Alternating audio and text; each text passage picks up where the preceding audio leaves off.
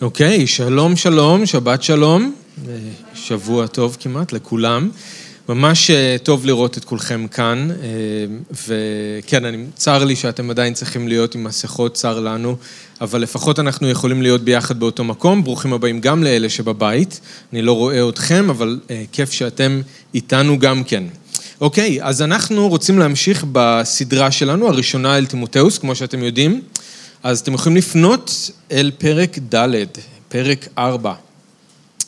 ובזמן שאתם פונים לשם, אני רק אזכיר לכם, אה, אמרנו שהקטע הזה שאנחנו נמצאים בו הוא קטע אישי מאוד.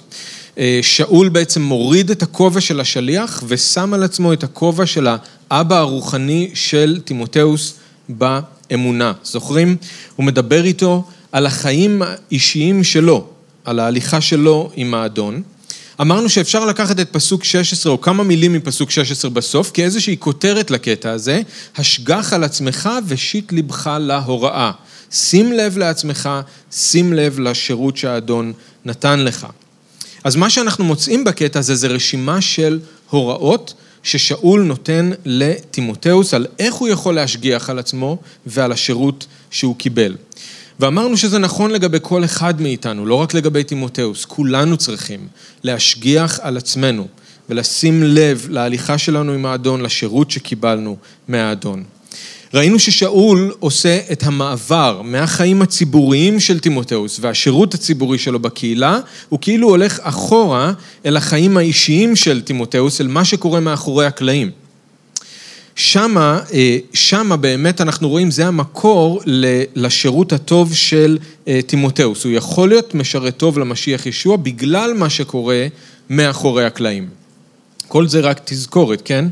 דבר אלוהים, אתם זוכרים, הוא אומר, צריך להיות האוכל שלו, האוכל שלנו, חיי חסידות, זה צריך להיות תוכנית האימונים שלנו, והמנוחה בכוח של אלוהים להושיע. זאת המנוחה שלו, המנוחה שלנו, אוקיי? Okay? אמ, זה מה שצריך לקרות בחיים האישיים שלו, בזמן האישי שלו עם האדון, וזה איפשהו שאף אחד לא רואה חוץ מהאדון. כן, צריך לזכור את זה, אבל זה משפיע על מה שקורה בגלוי, זה משפיע על מה שקורה כשכולם כן יכולים לראות, וזה הסדר הנכון של הדברים. וזה חיבור חשוב שפעם שעברה גם כן הדגשתי בין החיים האישיים לשירות הציבורי של אה, תימותאוס, והיום אנחנו ממשיכים. ממשיכים עם מה ששאול אומר בהקשר הזה, אבל אתם תראו שהפוקוס עכשיו עובר לשירות הציבורי של תימותאוס, אל מה שקורה בגלוי, אוקיי? אז הוא דיבר על מה שקורה מאחורי הקלעים, הוא דיבר על החיים האישיים שלו, ועכשיו הוא חוזר קדימה אל השירות הציבורי של תימותאוס, והוא מדבר על מה שהוא צריך לעשות שם. אז אני קורא פסוק 11, ראשונה אל תימותאוס, פרק ד', פסוק 11. את הדברים האלה תצווה ותלמד. אל יבוז לך איש בשל צעירותך, ואולם היה מופת למאמינים, בדיבור, בהתנהגות, באהבה, באמונה ובטהרה. שקוד על קריאה בציבור של כתבי הקודש, על ההטפה ועל ההוראה עד שאבוא. אל תזניח את המתנה אשר בך, שניתנה לך על פי נבואה בשמיכת ידיהם של זקני הקהילה. שים לבך אל הדברים האלה, התמד בהם, למען תראה התקדמותך לכל. השגח על עצמך ושיט לבך להוראה, התמד בזה, כי בעשותך כן תושיע גם את עצמך וגם את השומעים אליך. כן, אז אבא, אנחנו מודים לך שאנחנו יכולים לבוא שוב אליך ולשמוע את הקול שלך מדבר אלינו מתוך דברך. ואנחנו מתפללים שאתה תיתן לנו אוזניים לשמוע, ואנחנו מתפללים שלא נפספס אף פרט של מה שאתה רוצה להראות לנו היום. וכל אחד מאיתנו צריך לראות אולי משהו קצת אחר. בשביל כל אחד מאיתנו הדגש אולי הוא במקום אחר. אז אנחנו מתפללים שבאמצעות הרוח אתה תבליט לכל אחד ואחת מאיתנו את הדבר שאתה רוצה שניקח מהדרשה היום ונעשה עם זה משהו, ניישם את זה בחיים שלנו. אנחנו מתפללים שתעזור לנו להשקיט את הלב ואת המחשבות. אנחנו מתפללים שאתה תסלול דרך אל הדבר שלך הישר אל תוך הלב שלנו. אנחנו חיים בעולם שמלא כל כך בשקרים וכל כך מלא בבלבול, אבל הדבר שלך הוא אמת, והדבר שלך הוא עוגן, והדבר שלך הוא סלע איתן ויציב מתחת לרגלינו. ואנחנו רוצים להיות, כמו שלמדנו בשבועות שעברו, אנחנו רוצים להיות עמוד האמת ויסודה. אז אנחנו מבקשים שתכשיר אותנו, תמלא אותנו, תברך אותנו, תשמח אותנו בך, ותעזור לנו, אדון, תעזור לנו להיכנע שוב ושוב לך, ולהשתנות לדמות ישוע. אנחנו מתפללים בשם ישוע, אמן. אתם זוכרים, אני מניח, אה, שדוד, לפני שהוא היה מלך, הוא היה רועה צאן, נכון? צעיר וקטן. אתם זוכרים כשהוא שמע על גוליית ועל מה שקורה שם, על המלחמה עם ישראל, הוא גילה שאף אחד לא מוכן לצאת ולהתייצב מול גוליית, כולם מפחדים, אפילו שאול המלך בעצמו מפחד. הוא החליט שזה בלתי נסבל ושהוא בעצמו, דוד הקטן, מתכוון לצאת ולהתייצב מול גוליית. אז מה קרה כשהוא הגיע לשם, אתם זוכרים? כשהאחים שלו ראו אותו מגיע לשדה הקרב, הם כעסו עליו. מה אתה עזבת את הצאן ובאת לראות פה את המלחמה כאילו שזה איזה הצגה?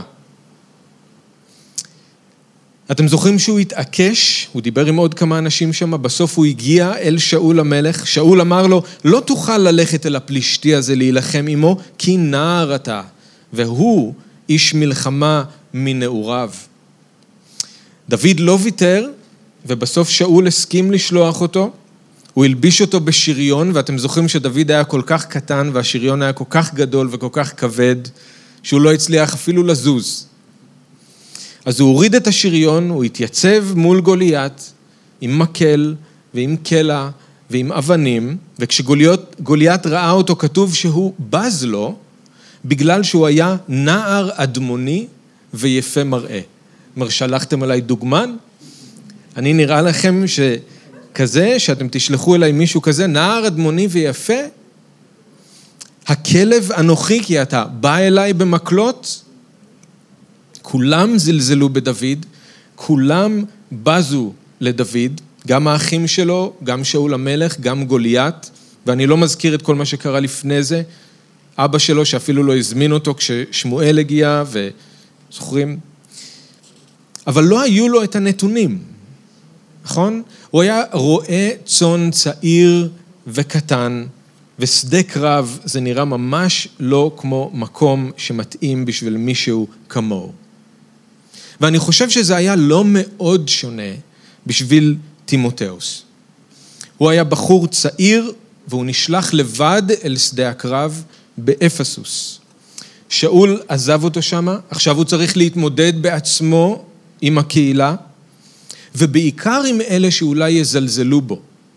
בעיקר עם אלה שאולי יבוזו לו, בגלל שהוא בסך הכל איזשהו נער אדמוני, יפה מראה, שמחזיק ביד שלו מקל וקלע וכמה אבנים. עכשיו, אני רק צריך להגיד שכשכתוב פה שהוא צעיר, המילה כאן מתייחסת למישהו שהוא עד גיל 40, אז לא לחשוב, לפעמים אנחנו חושבים שטימותאוס היה בן 17 או 18, אז לא. חושבים שסביר להניח שבסביבות גיל 17 או 18 הוא יצטרף לשאול, אבל הוא עם שאול כבר 10 או 15, 15 שנה במסעות ביסור בשלב הזה, אז הוא בן 30 פלוס. אבל הוא נחשב צעיר, אוקיי? Okay? עד גיל 40.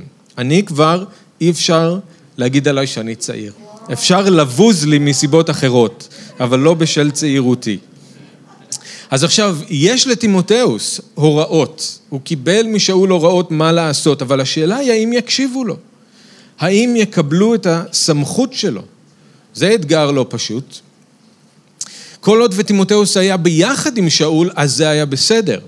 אבל עכשיו הוא שם לבד, וסביר להניח שאנשים לא כל כך מכירים אותו. אולי הם שמעו עליו, אבל הם לא מכירים אותו, הם לא פגשו אותו. אז מי הוא זה שיבוא עכשיו ויעשה פה סדר בקהילה שלנו?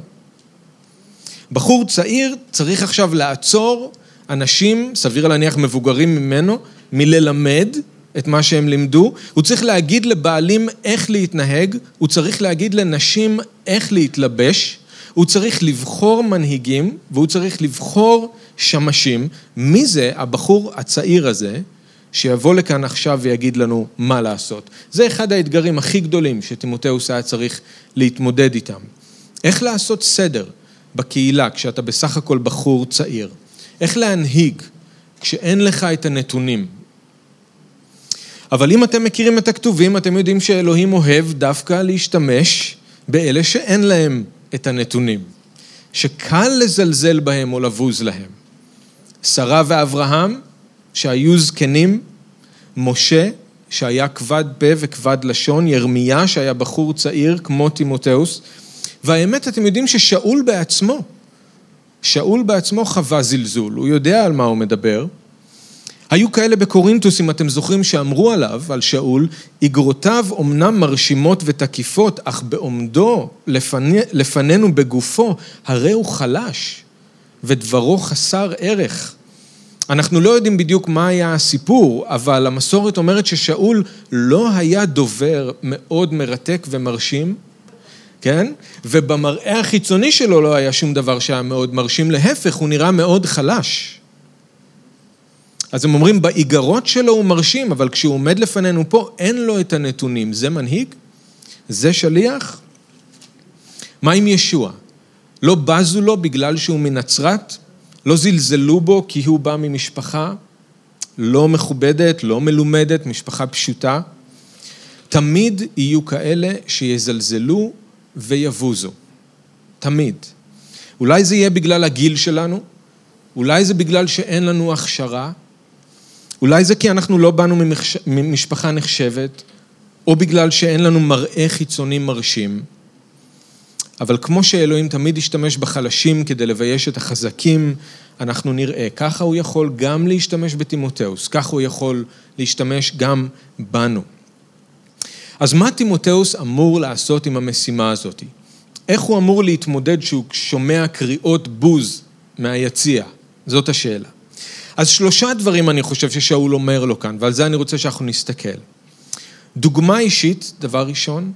דבר שני, זה דבר אלוהים, ודבר שלישי זה המתנה הרוחנית. דוגמה אישית, דבר אלוהים והמתנה הרוחנית. אז תשימו לב לדבר הראשון ששאול אומר לתימותאוס. אומר לו, תוביל באמצעות דוגמה אישית. פסוק 12, אל יבוז לך איש בשל צעירותך. אלא מה? מה אתה יכול לעשות? תהיה מופת למאמינים. תהיה מופת למאמינים, בדיבור, בהתנהגות, באהבה, באמונה, בטהרה. שים לבך, פסוק 15, שים לבך אל הדברים האלה, התמד בהם, למען תראה התקדמותך לכל. שאול אומר לו שלא יבוזו לו בשל צעירותו, אבל מה הוא יכול לעשות? הוא יכול להיכנס אל תוך הלב של אותם אנשים, הוא יכול להיכנס אל תוך המחשבות של אותם אנשים, להכריח אותם, לא לבוז לו? מה הוא אמור לעשות? הוא צריך אולי להשתמש בכוח ובאיומים? מי שלא ישמע לי ינודה מהקהילה. מי שלא יציית, אני אומר אותו לשאול. זאת הדרך? אולי הוא צריך להשתמש במניפולציה. מי שיעשה מה שאני אומר יקבל מקום של כבוד בקהילה, או יזכה באיזשהו פרס. או אולי מה שהכי הגיוני, ואני הייתי מצפה שזה מה שאולי הוא היה עושה, זה שטימותאוס ישתמש ברפרטואר האישי שלו כדי לגרום להם לכבד אותו. בואו אני אגיד לכם למה אתם צריכים לשמוע לי. נכון שאני צעיר בהרבה, מ, מ, אה, בהרבה מכם בגיל, אבל תחשבו על זה ככה, גדלתי בבית מאמין, סבתא שלי ואימא שלי היו מאמינות, מנעוריי אני יודע את כתבי הקודש, אימא שלי יהודייה ואבא שלי יווני, אז אני מכיר טוב את שני העולמות. לפני כעשר שנים בתור, בתור בחור צעיר הצטרפתי אל שאול למסעות הביסור שלו ומאז אני איתו. אפילו הסכמתי לעבור ברית מילה כשיצאנו לדרך, רק כדי לא להיות מכשול לאחרים. סבלתי עם שאול רדיפות. הייתי שם כשהוא פעל גבורות. אפילו הייתי כאן באפסוס כשהקהילה רק התחילה. כששבעת בני סקבה ניסו לגרש שדים ולא הצליחו, כשכל אלה שעסקו בחישוף אה, הביאו את הספרים שלהם ושרפו אותם, אני הייתי כאן. זה רפרטואר מאוד מרשים, אבל שאול לא אומר לו גם להשתמש בזה. הוא לא אומר לו להשתמש בכוח ובאיומים, הוא לא אומר לו להשתמש במניפולציה, והוא אפילו לא אומר לו, באופן מפתיע אני חושב, הוא לא אומר לו, תשתמש בקורות חיים שלך. תראה להם, תן להם את הרזומה. תראה להם למה הם צריכים לכבד אותך. ויש לו קורות חיים מרשימים מאוד, אבל שאול לא אומר לו להשתמש בשיטות האלה. במקום כוח איומי, איומי, מניפולציה, שכנוע, שאול אומר לו, אם אתה רוצה שלא יזלזלו בך, תהיה מופת לכולם. תוביל באמצעות דוגמה אישית. תחיה את מה שאתה מלמד. תגדל ותתקדם כל הזמן ותדאג שכולם יראו את זה. מאחורי הקלעים, כשאף אחד לא רואה, אתה מזין את עצמך בדברי האמונה, אתה כל הזמן מאמן את עצמך לחסידות, אז עכשיו תן לתוצאות לדבר. תראה להם איך זה נראה לחיות חיי חסידות לפי הדרך של אלוהים. תן למעשים שלך לדבר. עם הגיל שלך אפשר להתווכח, עם המעשים שלך אי אפשר להתווכח. ושוב, אני רוצה שתראו את הקשר בין החיים האישיים של תימותאוס לשירות הציבורי שלו. בגלל שהוא אימן את עצמו לחסידות, בגלל זה הוא עכשיו מסוגל לחיות חיי חסידות ולהיות מופת לאחרים. אתם רואים את הקשר בין החיים האישיים שלו לשירות הציבורי שלו, בגלל שהוא אימן את עצמו כל הזמן לחסידות, כשאף אחד לא ראה, הוא עכשיו מסוגל לחיות חיי חסידות ולהיות מופת לאחרים. מהטמה גנדי פעם אמר, היה השינוי שאתה רוצה לראות בעולם. היה השינוי שאתה רוצה לראות בעולם. ובמילים אחרות, אני חושב שזה מה ששאול אומר כאן לטימותאוס, תהיה אתה השינוי שאתה רוצה לראות בקהילה. אל תדבר כל הזמן על איך אנשים אחרים בקהילה צריכים להתנהג, פשוט תראה להם מתוך החיים שלך איך הם צריכים להתנהג. תן להם דוגמה באיך שאתה מדבר. תן להם לשמוע שאתה תמיד אומר דברים שהם טובים בעיתם, שיש בהם כדי לבנות ולהשפיע נועם על השומעים. תראה להם איך אתה מתנהל במצבים שונים. גם תחת לחץ אתה נשאר סבלן. גם כשלמישהו, אה, כשלמישהו חסר משהו אז אתה נותן בנדיבות. כשמישהו צריך עזרה אתה עוזר. תראה להם איך אתה ממשיך לאהוב גם כשקשה, ואולי לאהוב דווקא את אלה שמזלזלים בך. תראה להם איך שאתה מתמיד באמונה, איך שאתה שומר את עצמך טהור. תהיה להם למופת. אל תגיד להם לאן ללכת, תלך לשם בעצמך ותראה להם את הדרך. נאה דורש, נאה מקיים, אנחנו מכירים את הביטוי הזה, תוביל באמצעות דוגמה אישית. עכשיו, אתם מבינים, אתם לא יכולים, כמו שטימותאוס לא יכל ושאול הבין את זה, אתם לא יכולים, אני לא יכול, אנחנו לא יכולים להכריח אף אחד לכבד אותנו. אנחנו לא יכולים להכריח אף אחד לכבד אותנו, אנחנו לא יכולים לדרוש מאף אחד לכבד אותנו. כל מה שאנחנו יכולים לעשות זה לתת להם סיבה לכבד אותנו. אנחנו לא יכולים לדרוש מהם שיכבדו אותנו, אנחנו כן יכולים לתת להם סיבה לכבד אותנו. אנחנו לא יכולים להכריח אף אחד לתת בנו אמון, אבל אנחנו יכולים לבנות אמון על ידי המעשים. אז במקום להתלונן על אנשים אחרים ועל כמה שהם לא בסדר ולבוא בדרישות שהם השתנו, בואו נהיה אנחנו, השינוי. בואו שזה יתחיל מאיתנו. מה שאנחנו רוצים לראות אצל אחרים, בואו נראה שזה קודם כל מיושם בחיים שלנו. ניתן להם דוגמה אישית, נוביל אותם, והם כבר יבואו אחרינו. עכשיו, הורים, אני רוצה במיוחד לעודד אתכם עם הילדים. הילדים לומדים ממה שהם רואים, כן? גם אם הם לא תמיד עושים את מה שאתם אומרים, הם תמיד בסוף עושים את מה שאתם עושים. גם אם הם לא תמיד יעשו את מה שתגידו להם, הם תמיד יעשו בסוף את מה שאתם עושים. ככה ילדים אה, לומדים. מה שנדבק בהם זה המעשים שלכם. הרבה יותר מהמילים שלכם. הם סופגים את מה שהם רואים שאתם עושים בבית, איך שאתם חיים את החיים שלכם בפועל. זה מה שמשאיר אליהם בסוף חותם. אז תובילו גם בבית על ידי דוגמה אישית. זה נכון גם לבעלים ונשים, זה נכון גם לאחים ואחיות, עובדים, מעסיקים, מורים, תלמידים, תובילו על ידי דוגמה אישית. תחשבו על האנשים שאתם הכי מכבדים בחיים שלכם. אלה שנותנים לכם השראה, אלה שאתם מרגישים שאתם יכולים לתת בהם אמון, אלה שאתם רוצים ללכת אחריהם, תחשבו רגע על האנשים האלה. זה אנשים שרק מדברים, או אנשים שגם עושים? איזה אנשים מעוררים בכם השראה? אחרי מי אתם מרגישים בנוח ללכת? אתם יודעים, בן גוריון הוא לא דיבר רק על להפריח את השממה ולהתיישב בנגב. הוא עבר ממש עם כל הדברים שלו ושל פולה, לגור בצריף בקיבוץ שדה בוקר ולעבוד בדיר כמו כולם. הוא לא רק דיבר על לעבור לנגב, הוא עבר לנגב. Okay? אנחנו רוצים להיות אנשים כאלה שמובילים באמצעות דוגמה אישית. עכשיו, להוביל באמצעות דוגמה אישית ולא בכוח, זאת הייתה הדרך של שאול בכל מקום שאליו הוא הגיע. הוא לא עשה אף פעם, הוא לא דרש מאף אחד אף פעם משהו שהוא לא עשה בעצמו. בראשונה לקורינתים י"א אחד, הוא אומר, לכו בעקבותיי כשם שאני הולך בעקבות המשיח. פיליפים ג' 17, אחיי התנהגו כמוני. שימו לב, שימו לבבכם אל האנשים המתהלכים על פי הדוגמה שיש לכם בנו. ותקשיבו במיוחד לשנייה לתסלוניקים ג' 7. הרי אתם יודעים שמן הראוי להתנהג כמונו, שכן לא הולכי בטל היינו בתוככם.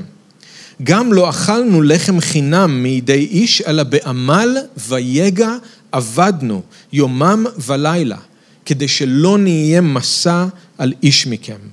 לא שאין לנו זכות לכך. יש להם זכות לכך. הם לא היו צריכים לעבוד כל כך קשה. הקהילה הייתה צריכה לפרנס אותם. הם לא היו צריכים לעשות את זה, הייתה להם זכות לכך, אבל הם ויתרו על הזכות הזאת כדי שאנחנו נהיה לכם למופת ותתנהגו כמונו.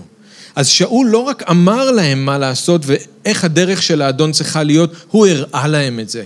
הוא חי ביניהם ככה, בעמל ויגע, כדי שהם יבינו. והוא אומר, אני משאיר לכם מופת.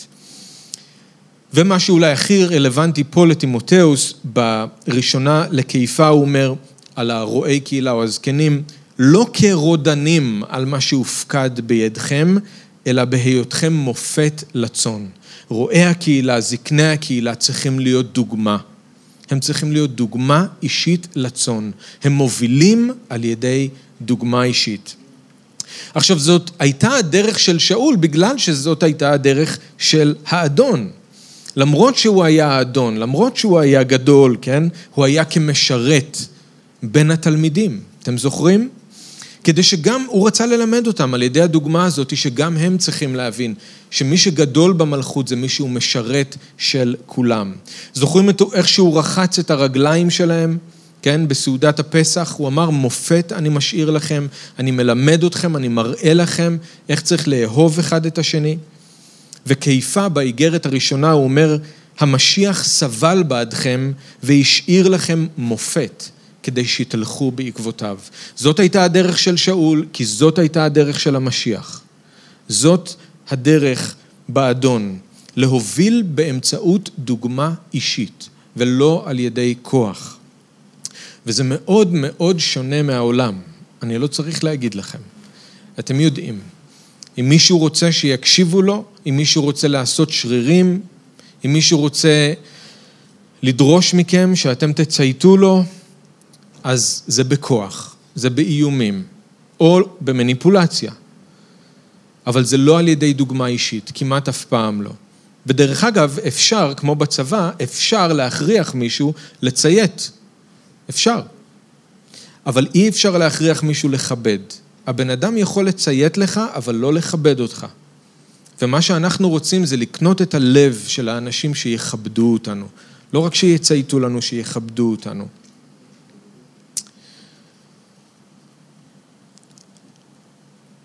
עכשיו, זה נכון בקהילה, זה נכון בבית, זה נכון בעבודה, בכל מקום. וזה מה שגם שאול אומר כאן לטימותאוס. תהיה מופת, תראה לכולם את הדרך, תתקדם, תראה לכולם את ההתקדמות שלך, הם יבואו אחריך.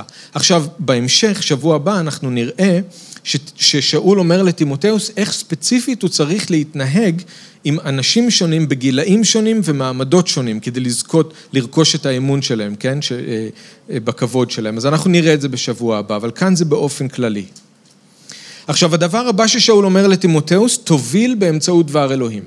תוביל באמצעות דוגמה אישית, תוביל באמצעות דבר אלוהים. תראו בפסוק 13, שקוד על קריאה בציבור של כתבי הקודש, על ההטפה, עד, על ההוראה, עד שאבוא. אז שוב, תראו שכמו שטימותאוס יכל להיות מופת לחיי חסידות כי הוא אימן את עצמו לזה, אז תשימו לב, ככה זה גם עם דבר אלוהים. בגלל שהוא דאג להזין את עצמו מאחורי הקלעים בדבר אלוהים, הוא עכשיו יכול לעמוד מול הקהילה ולתת לאחרים את דבר אלוהים. זה קשר ישיר, תשימו לב. הוא אימן את עצמו בחסידות, אז הוא עכשיו יכול לחיות חיי חסידות ולהיות מופת לאחרים. הוא הזין את עצמו בדבר אלוהים, הוא עכשיו יכול לתת את דבר אלוהים. אבל בלי מה שקורה באחורי הקלעים, בחיים האישיים, השירות הציבורי הוא בלתי אפשרי. מקווה שאתם רואים את זה. השירות הציבורי נובע מהחיים האישיים. אז תימותאוס צריך לעשות סדר בקהילה, הוא צריך לתקן, הוא צריך להוכיח, הוא צריך לבחור אנשים מתאימים להנהגה, הוא צריך להחזיר את כל הקהילה למסלול. והוא בסך הכל בחור צעיר, אז איך הוא אמור לעשות את זה? מי יקשיב לו? באיזה סמכות הוא יכול לעשות כאלה דברים? הוא חייב להוביל אך ורק באמצעות דבר אלוהים. שקוד על קריאה, על הטפה ועל ההוראה של דבר אלוהים. זאת אומרת, תימותאוס לא צריך להוביל על ידי הדעות שלו. הוא לא צריך להוביל על ידי הרעיונות שלו. הוא לא צריך לשכנע, הוא לא צריך להשתמש בכל מיני מילים יפות, הוא לא צריך להמציא שום דבר, הוא בעצם צריך רק לתת לקהילה את דבר אלוהים. תימותאוס חייב לשקוד כל הזמן שכולם ישמעו את דבר אלוהים וילמדו את דבר אלוהים בקהילה. למה? רק דבר אלוהים יש לו סמכות ויש לו כוח לשנות חיים. ויש לו כוח להביא סדר לקהילה וסדר לחיים של אנשים. למילים של בני אדם אין את הכוח הזה. למילים של תימותאוס אין את הכוח הזה, למילים שלנו אין את הכוח הזה, זה כוח שיש רק בדבר אלוהים. עכשיו, אנשים יכולים לזלזל במילים של תימותאוס, הוא צעיר, מה הוא מבין, קל לזלזל במילים שלו, אבל הם לא יכולים לזלזל במילים של אלוהים. אז הוא אומר, אתה תוביל אותם באמצעות דבר אלוהים. זאת העבודה העיקרית של תימותאוס, לתת להם את דבר אלוהים. אבל תראו שהוא אומר, אומר לתימותאוס להגיש את דבר אלוהים לקהילה בשלושה דרכים, נכון? קודם כל הוא צריך להקריא את דבר אלוהים בציבור. שקוד על הקריאה בציבור של כתבי הקודש. עכשיו, זה משהו שאנחנו פחות מכירים בימינו, ויש לזה סיבה טובה. פעם כמובן לא היו לאנשים תנכים אישיים כמו היום, כמו שאנחנו שולחים עכשיו לאוגנדה, שזה נפלא שאפשר שיהיו לו תנכים אישיים, אבל פעם זה לא היה ככה. וגם אם לאנשים היו אז תנכים אישיים, רובם לא ידעו קרוא וכתוב, אז זה לא ממש היה עוזר להם. היו בדרך כלל פשוט מגילות שהיו קוראים בהם בקהילות, או אגרות קלף, אבל לא היו תנכים אישיים לאנשים, ואנשים לא ידעו קרוא וכתוב. אז הדרך העיקרית שהם היו נחשפים לדבר אלוהים זה היה הקראה בציבור של דבר אלוהים. היו קוראים מהתנ"ך, שכמובן היו להם את המגילות של התנ"ך, והיו קוראים מהבשורות או מאיגרות, מה שהיה להם. אתם זוכרים שבשלב הזה עדיין אין את הברית החדשה, אז הם קוראים את התנ"ך, זה יש, אם יש להם את כל המגילות, אם לא, אז מה שיש להם, והם קוראים מאיגרות שנשלחות ומבשורות. למשל, בקולוסים ד' כתוב לנו, שאול אומר, אחרי שתיקרא איגרתי אצלכם, okay, אוקיי, בקולוסים, דאגו לכך שתיקרא גם בקהילת לאודיקאה. ואת איגרתי אשר מלאודיקאה קראו גם אתם. אז האיגרות היו מסתובבות בין הקהילות והיו קוראים את האיגרות האלה. אותו דבר בראשונה לתסלוניקים, אני משביע אתכם באדון, שאול אומר, שתיקרא האיגרת הזאת באוזני כל האחים. אז האיגרת הזאת, גם שהיא נשלחה לטימותאוס, היא בסופו של דבר איגרת שכן הייתה מוקראת בציבור לכולם, כולם היו צריכים לשמוע את זה. אז היו קוראים מהתנ"ך, היו קוראים מאיגרות או מבשורות לפי מה שהיה להם, וככה אנשים היו נחשפים לדבר אלוהים, אוקיי? Okay? זאת הייתה הדרך. עכשיו, אנחנו מכירים את זה כבר מה, מהתנ"ך, את המנהג הזה של לקרוא את דבר אלוהים בציבור. יש לנו את חג הסוכות בשנת השמיטה, היה מנהג מאוד מיוחד שהיו אוספים את כולם וקוראים בציבור את כל התורה. אתם זוכרים גם עם עזרא, שהוא קרא את כל התורה באוזני כל העם שחזרו מבבל, ויש לנו את המנהג שעד היום פחות או יותר יש של קריאת הפרשה וההפטרה בבתי כנסת. וכאן אתם זוכרים שישוע בעצמו, נכון? זוכרים שהוא היה בנצרת, אז הוא קרא ממגילת ישעיה. אז היה אז את המנהג הזה, תמיד זה היה קיים, לקרוא את הכתובים בציבור. אבל זה היה אז הרבה יותר משמעותי מהיום, בגלל שאם אנשים לא היו שומעים את דבר אלוהים, לא הייתה להם גישה לדבר אלוהים. לא היה להם תנכים אישיים, לא ידעו קרוא וכתוב. אז זה קריטי. עכשיו, חוץ מלהקריא, הדבר השני שהוא היה צריך לעשות זה להטיף, נכון? קריאה בציבור והטפה. עכשיו, המילה הזאת מתורגמת במקומות אחרים בברית החדשה כלנחם או לעודד או להפציר או להוכיח. הכוונה היא פשוט מאוד לחבר בין, בין דבר אלוהים לבין חיי היום-יום של אנשים. זאת אומרת, אחרי ששמעתי את דבר אלוהים, עכשיו מה אני אמור לעשות עם זה? זאת השאלה. תימותאוס היה צריך להקריא את דבר אלוהים, אבל הוא היה גם צריך לנסות לעזור, לחבר בשביל האנשים בין דבר אלוהים לבין חיי היום-יום שלהם. אז לפעמים זה אולי אומר שאני צריך לחזור בתשובה ממשהו שעשיתי. לפעמים זה אומר שאני צריך לחשוב אחרת על משהו, לשנות את החשיבה. יכול להיות שאני צריך ללכת להתפייס עם מישהו. יכול להיות שאני צריך לעבוד על משהו אצלי באופי. אבל הרעיון היה שתימותאוס יקרא את דבר אלוהים ויעזור לאנשים לחבר את דבר אלוהים עם החיים שלהם. וזה משהו מאוד חשוב, פן מאוד חשוב, כן? אנחנו רוצים תמיד לשאול את עצמנו, מה אני עושה עם מה ששמעתי? מה דבר אלוהים מעורר אותי לעשות? איך אני יכול להגיב למה ששמעתי? זה העניין של ההטפה. הדבר האחרון שהוא אומר לו זה שהוא צריך ללמד, נכון? הוראה של דבר אלוהים. אז אנשים צריכים לשמוע את דבר אלוהים, הם צריכים לנסות להבין מה לעשות עם זה, אבל האמת שגם יש לא מעט דברים בדבר אלוהים שצריך להסביר מה הכוונה שלהם. וזה נכון בעיקר לעיקרי האמונה או יסודות האמונה. מה זאת אומרת? למשל, מה זה אומר שישוע הוא לא רק סתם עוד איש מיוחד או נביא, אלא שהוא אלוהים שלבש בשר. מה זה אומר שהישועה היא בחסד ובלי תלות במעשים? מה זה אומר חיי נצח? מה זה אומר שאנחנו נקום לתחייה בגוף חדש? את הדברים האלה צריך להסביר, זה יסודות האמונה או עיקרי האמונה. עכשיו, זה לא דברים שאנחנו יכולים לקחת אותם ולעשות איתם משהו ביום-יום, נכון? זה אחרת. זה כן דברים שמעצבים את החשיבה שלנו. זה כן מעצב את הדרך שבה אנחנו רואים את הכל, את אלוהים, את העולם, את עצמנו, אנשים אחרים, ובגלל זה זה קריטי. זה לא דברים שאני יכול לקחת וליישם, אבל זה כן המשקפיים שדרכם אני רואה את הכל, אז זה חשוב. ואת הדברים האלה צריך להסביר, למה הכוונה שלהם. עכשיו, אנחנו בכרם אל, כמו שאתם יודעים, אנחנו מאמינים, מה שהיה נכון אז, בזמן של תימותאוס, נכון בשבילנו גם היום. העיקר בקהילה זה דבר אלוהים. זה העיקר.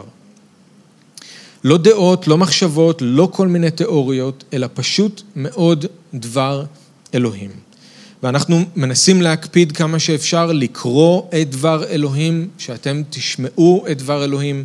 ולהטיף, לנסות לעזור לכם לחבר את דבר אלוהים עם החיים שלכם ולהסביר את מה שצריך להסביר לגבי עיקרי האמונה ויסודות האמונה.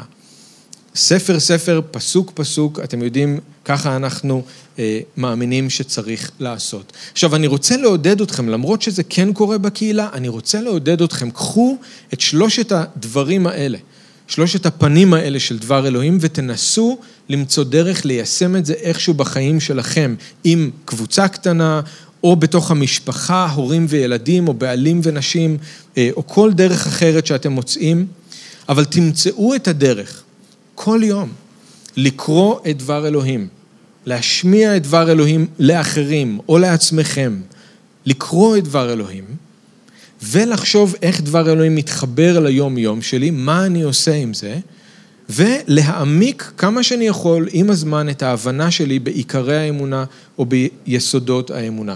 אז אתם מקבלים את זה כאן בקהילה בשבתות, זה נכון, אבל אם אתם תוכלו למצוא עוד דרך, להכניס את זה אל תוך החיים שלכם, אתם תתברכו מזה, אחרים יתברכו מזה. אז תזכרו, אל תישארו במקום הזה של רק לשמוע את דבר אלוהים, אוקיי? Okay? הקראה של דבר אלוהים בציבור, הטפה ולמידה או הוראה. אז תנסו להעמיק עוד. להבין עוד, ליישם עוד, כל הזמן. תמצאו את הדרך איך להתחבר לדבר אלוהים אה, במקומות האלה.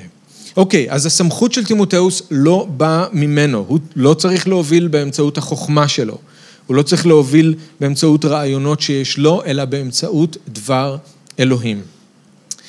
הדבר האחרון שאנחנו רואים ששאול אומר לתימותאוס זה תוביל באמצעות המתנה שקיבלת, פסוק 14. אל תזניח את המתנה אשר בך, שניתנה לך על פי נבואה בשמיכת ידיהם של זקני הקהילה. אז אולי תימותאוס הוא באמת צעיר, ואולי הוא מרגיש לא מוכן למש... למשימה, ואולי יש כאלה שבאמת מרגישים שהוא לא מוכן למשימה, אבל האמת היא שאלוהים נתן לו כבר את כל מה שהוא צריך, ושאול מזכיר לו שאלוהים בעצם הכין אותו לרגע הזה. אלוהים הכין אותך לרגע הזה. אולי זה באמת היה, הפתיע את שאול ואת תימותאוס, ששאול היה צריך פתאום לעזוב ותימותאוס נשאר שם לבד, אתם זוכרים, זה לא משהו שהם תכננו. אבל זה לא הפתיע את אלוהים. אלוהים כבר נתן לתימותאוס מתנה באמצעות הרוח. כנראה שהמתנה הזאת זאת מתנה של הוראה, זה הדבר שהכי בולט בשתי האיגרות ששאול כותב לו, שתימותאוס הוא מורה, יותר מהכל הוא מורה. וזה בא יחד עם דבר נבואה, וזה בא יחד עם שמיכת ידי הזקנים, אוקיי? עכשיו, אנחנו לא יודעים בדיוק באיזה אירוע מדובר. אה, אנחנו לא יודעים בדיוק מתי זה קרה. אולי זה היה כששאול וטימותאוס היו ביחד באפסוס בשנים הראשונות של הקהילה, כשהיא רק קמה, אולי זה משהו שקרה עכשיו, כששאול שולח את האיגרת הזאת ממש, ממש לפני שהוא עזב. אני חושב שזה קרה בעבר היותר רחוק, אני לא חושב שזה משהו שקרה כאן עכשיו, לפני ששאול עזב ושלח את האיגרת, אבל מתי שזה לא יהיה, שאול מזכיר לטימותאוס את המעמד הזה. עכשיו, אנחנו לא יודעים בדיוק איך זה קרה, אבל אולי היו, כולם היו בצום ותפילה, בדיוק כמו שקרה עם שאול וברנבא, אתם זוכרים במעשה השליחים י"ג, ואז הרוח פתאום דיברה, דרך הנביאים. הבדילו לי את תימותאוס, לעבודה אשר קראתי לו אליה. אולי הייתה עוד נבואה ממש יותר ספציפית. הנה האדון מקים את תימותאוס להיות מורה ומנהיג. ואז כולם סמכו ידיים על תימותאוס בהסכמה והתפללו. אנחנו לא יודעים בדיוק איך זה קרה, אבל סביר להניח שזה היה משהו כזה.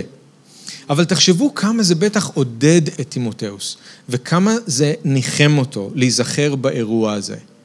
נכון? להסתכל אחורה ולהיזכר באירוע הזה. אני לא חסר אונים, אוקיי? Okay? אלוהים באמת קרא לי לעבודה הזאת, והוא נתן לי את המתנה שאני צריך כדי להנהיג וללמד אחרים. אני לא צריך לעשות את זה בכוח שלי, יש לי מתנה שקיבלתי. וזה לא שאני החלטתי ככה סתם על דעת עצמי, כולם היו בהסכמה, והזקנים סמכו עליי ידיים. וזה שיעור כל כך חשוב, כי אלוהים תמיד יכין אותנו למה שהוא רוצה שאנחנו נעשה. הוא תמיד יצייד אותנו במה שאנחנו צריכים כדי למלא את השירות שהוא נותן לנו. וטימותאוס לא נזרק אל המים, גם אם זה הרגיש ככה, הוא לא נזרק אל המים כאילו שהוא עכשיו חסר אונים. והוא לבד צריך להתמודד עם זה. אלוהים כבר נתן לו את המתנה והכין אותו לזה. Okay? אוקיי? אף פעם אלוהים לא שם אותנו במקום כזה של שירות בלי להכין אותנו. פשוט תימותאוס היה צריך להיזכר בזה. אבל הוא לא יכול להוביל את הקהילה לבד, כן? הוא לא יכול לעשות את זה בכוח שלו, הוא צריך לעשות את זה בכוח שאלוהים נותן לו, ולתת לרוח לפעול דרכו. ואם מישהו היה מנסה לעשות מה שתימותאוס עשה בלי מתנה, בלי הכוח של הרוח הוא היה קורס, זה בלתי אפשרי. אנחנו צריכים לזכור, מי בונה את הקהילה? ישוע אומר, אני בונה את קהילתי, שערי שאול לא יגברו עליה. אנחנו אף פעם לא אלה שבונים את הקהילה. אנחנו לא יכולים לבנות את הקהילה. היחידי שבונה את הקהילה הוא ישוע, אבל הוא פועל דרכנו כדי לבנות. הוא עושה את זה על ידי המתנות שהוא נתן לנו. אז יש לטימותאוס את המתנה הזאת בתוכו, הוא צריך להשתמש בה, לא להזניח אותה. באיגרת השנייה שאול אומר לו דבר דומה, הוא אומר לו, אל תשכח לעורר את המתנה שהוענקה לך, את מתנת האלוהים שהוענקה לך. אז אני רוצה רגע רק להדגיש את זה, כן? הוא אומר לו, אל תזניח את המתנה שבך ותעורר את המתנה שבך. ואנחנו לא מזמן סיימנו את המסע בעקבות האמת. והכוונה של המסע בעקבות האמת הייתה לעזור לכמה שיותר מכם, חברי הקהילה, לגלות מה המתנות הרוחניות שלכם ואיך אתם יכולים להשתמש בהן. עכשיו, חלק נורא נחמד מהמסע בעקבות האמת, שם ממש בהתחלה, זה היה לעשות מבחן ולענות על שאלות, ואז לגלות איזה מתנות רוחניות יש לי. וזה נורא מרגש וזה נורא נחמד לגלות שאלוהים נתן לי את המתנה הזאת או כמה מתנות. אבל רק לדעת מה המתנה שלי, זה לא עוזר, זה לא עושה כלום. אתם מבינים את זה? רק לזהות מה המתנה ואז לא לעשות עם זה כלום, זה לא נותן כבוד לאלוהים. אז הוא אומר לו כאן, אל תזניח את המתנה שבך, תטפח אותה. ואז הוא אומר לו באיגרת השנייה, תעורר אותה. אז רק לדעת מה המתנה שלנו זה נורא נחמד, אבל אנחנו חייבים להשתמש בה. לשם זה חייב להוביל. זה לא משנה אם אתם גיליתם מה המתנה הרוחנית שלכם, אנחנו רוצים לעזור לכם למצוא את הדרך להשתמש בה. Hey, זה המטרה של מתנה רוחנית, לא שהיא תהיה קבורה בתוכנו בלי שאנחנו נעשה איתה שום דבר, לא להזניח אותה, לעורר אותה, לטפח את המתנה הרוחנית הזאת. שאול אומר ברומים י"ב, יש לנו מתנות שונות לפי החסד הניתן לנו, אם נבואה הרי כמידת האמונה. אם לאיש שירות ישרת, אם הוא מורה, ילמד. מי שמתנתו העידוד, יעודד. הנותן ייתן בתום לב, המנהיג ימלא את תפקידו בשקידה, הגומל חסד יעשה זאת במאור פנים. זה כל כך פשוט, אבל אני רוצה להגיד לכם שזה אחד מהפסוקים שאלוהים משתמש בחיים שלי כדי לעורר בי את המתנה הזאת. זה יום אחד קפץ לי מתוך הדף, אם הוא מורה, ילמד. זה כל כך פשוט, אבל אנחנו יכולים לפספס את זה. ואת הברכה של אלוהים ואת הברכה שאלוהים רוצה לתת לאחרים דרכנו. אם הוא מורה ילמד, מה המתנה שלכם? תעשו עם זה משהו, כן? אם הוא מורה ילמד, אם מתנתו העידוד יעודד. כל אחד ישרת לפי המתנה. המתנה הזאת, תראו, היא נמצאת בתוך תימותאוס. כמו שהמתנה הזאת היא נמצאת בתוכם, בתוככם, היא כבר שם. השאלה אם אתם תטפחו את המתנה הזאת, או אם אתם תזניחו את המתנה הזאת. צריך לזהות את המתנה, אבל צריך גם לטפח את המתנה. אוקיי, אז איך תימותאוס יכול לבצע משימה כל כך קשה, במיוחד כשהוא בחור כל כך צעיר, איך הוא יכול להתמודד עם כל מיני קריאות בוז שהוא שומע מהיציע? הוא לא צריך להיבהל, הוא לא צריך להנהיג בכוח, הוא לא צריך לאיים על אף אחד, הוא פשוט מאוד צריך להוביל באמצעות דוגמה אישית, באמצעות דבר אלוהים ובאמצעות המתנה שהוא קיבל. וזה נכון לכל אחד מאיתנו. תמיד יהיה מי שיבוז לכם, תמיד יהיה מי שיזלזל בכם, ובי, תמיד יהיו, מכל מיני סיבות.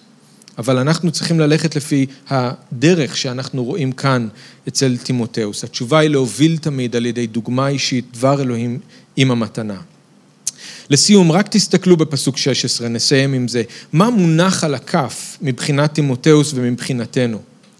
השגח על עצמך ושיט לבך להוראה, התמד בזה, כי בעשותך כן, תושיע גם את עצמך וגם את השומעים אליך.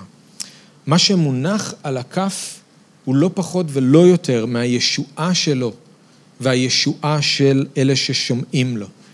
אם הוא יתמיד בדברים האלה ששאול אומר לו, אם הוא ישגיח על עצמו והוא ישגיח על השירות שהוא קיבל, התוצאה תהיה ישועה שלו ושל אחרים. עכשיו, האם תימותאוס, שאול אומר לתימותאוס שהוא יכול להושיע את עצמו? או להושיע אחרים? ברור שלא. ראינו כבר בפסוק עשר, נכון? שהוא אומר, רק אלוהים הוא המושיע. אנחנו מקווים, התקווה שלנו היא באלוהים, הוא המושיע של כל בני האדם, ובייחוד של המאמינים. אבל אלוהים מושיע אנשים דרך אנשים. ככה זה עובד. אלוהים מושיע אנשים דרך אנשים. הישועה באה מאלוהים, אך ורק ממנו, אבל היא באה דרך בני אדם. האמונה באה על ידי הבשורה שמוכרזת על ידי בני אדם. החסד של הישועה בא דרך לימוד של דבר אלוהים, שזה דרך בני אדם, ודרך תפילה לישועה של אנשים. גם זה קורה דרך בני אדם. אז אלוהים הוא מושיע, זה נכון, אבל זה קורה דרך אמצעים אנושיים, דרך בני אדם. אז אני חושב שהכוונה כאן זה משהו דומה למה ששאול כתב לפיליפים, פעלו למימוש תשועתכם, ואומנם אלוהים הוא זה שפועל בכם. ונראה לי שמה שאנחנו צריכים לקחת מזה, ממה שיש לנו כאן בפסוק 16, זה פשוט מאוד שיש חשיבות גדולה, חשיבות עליונה, לכך שאנחנו נשגיח על עצמנו ועל השירות שאלוהים נתן לנו. שנשים לב, שנתמיד, שנתקדם, שלא נרפה, לא נזניח. ואז, אם ככה אנחנו נעשה, אנחנו נפעל למימוש הישועה שלנו, ומי יודע, אולי אלוהים ישתמש בנו כדי להושיע אחרים. אז הרבה מונח כאן על הכף. זה לא דבר שולי. גם להשגיח על עצמנו, גם להשגיח על השירות שאלוהים נתן לנו למען אחרים. נתפלל ביחד? אבא יקר, אנחנו רוצים להודות לך על הדבר שלך. אנחנו רוצים להודות לך ששאול אמ, בהשראת הרוח כתב כאלה דברים ברורים, ואנחנו מרגישים כאילו שהמילים שלו מעוררות ודוחפות אותנו לפעולה. ואנחנו באמת לא רוצים להירדם, ואנחנו לא רוצים להזניח את המתנה שבקרבנו, ואנחנו לא רוצים לסגת אחורה, אנחנו לא רוצים להיות מפוחדים, אנחנו לא רוצים להיות עצלים, אנחנו רוצים להתקדם ולהתמיד ולשקוד ולשים לב, כמו ששאול אמר לטימותאוס. אנחנו רוצים לפאר את השם שלך בחיים שלנו. אז תעזור לנו למצוא את הדרך. איך להשגיח על עצמנו ולהשגיח על השירות שנתת לנו, על החיים הרוחניים שנתת לנו במשיח ישוע. תעזור לנו להשפיע על אחרים ולהוביל על ידי דוגמה אישית ובאמצעות דבר אלוהים ועל ידי המתנה או המתנות שנתת לנו. אנחנו מודים לך ומפקידים את עצמנו באמונה בידיך, שאתה תפעל בנו את הרצוי לפניך ביד ישוע המשיח. Amen.